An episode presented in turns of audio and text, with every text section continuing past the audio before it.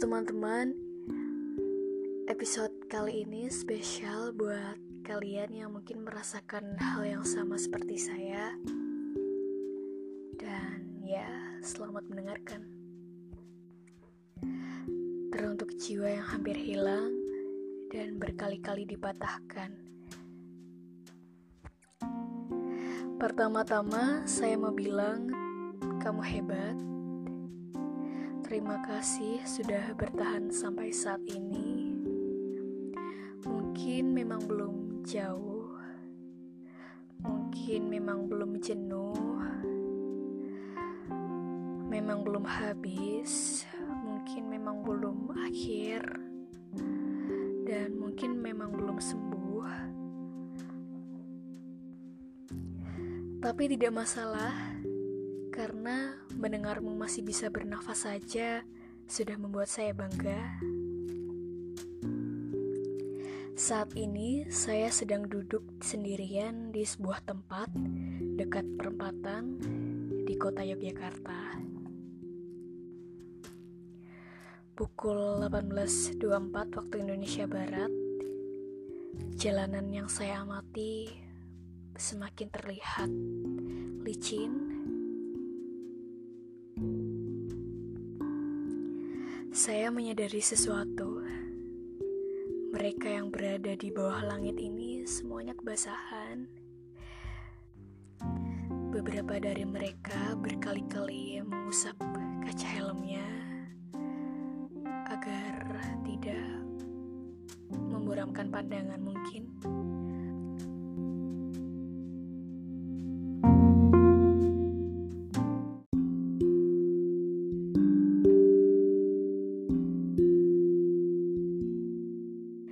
Beberapa saat setelahnya, saya benar-benar merasa kosong, kesepian, sendirian, dan hampir putus asa.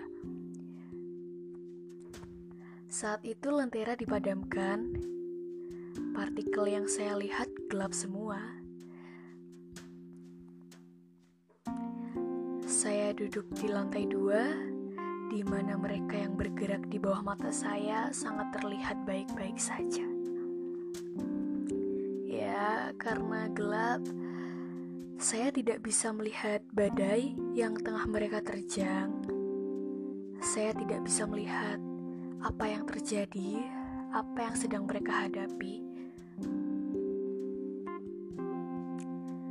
Namun ajaibnya, sedetik setelah Beberapa saat saya berpikir tentang semuanya, cahaya kembali menyala. Tidak, tidak. Maksud saya, sebuah sorotan cahaya datang. Cahaya itu menyorot badai besar yang sedang ada. Hujan terlihat begitu deras. Rintiknya yang begitu cepat jatuh di permukaan menggambarkan seberapa kencang ia sekitarnya, seberapa kencang ia menyakiti sekitarnya, dan tiba-tiba semuanya meluruh.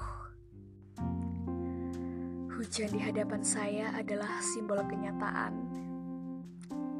Di saat yang sama pula, saya menyadari semua orang punya lukanya masing-masing kita tidak bisa memaksa untuk mengetahui semua yang akan terjadi. Kita tidak bisa memaksa untuk mengetahui semua yang telah terjadi.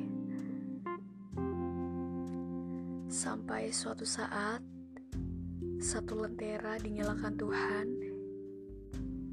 dan kau akan menyadari bahwa kau tidak sendirian.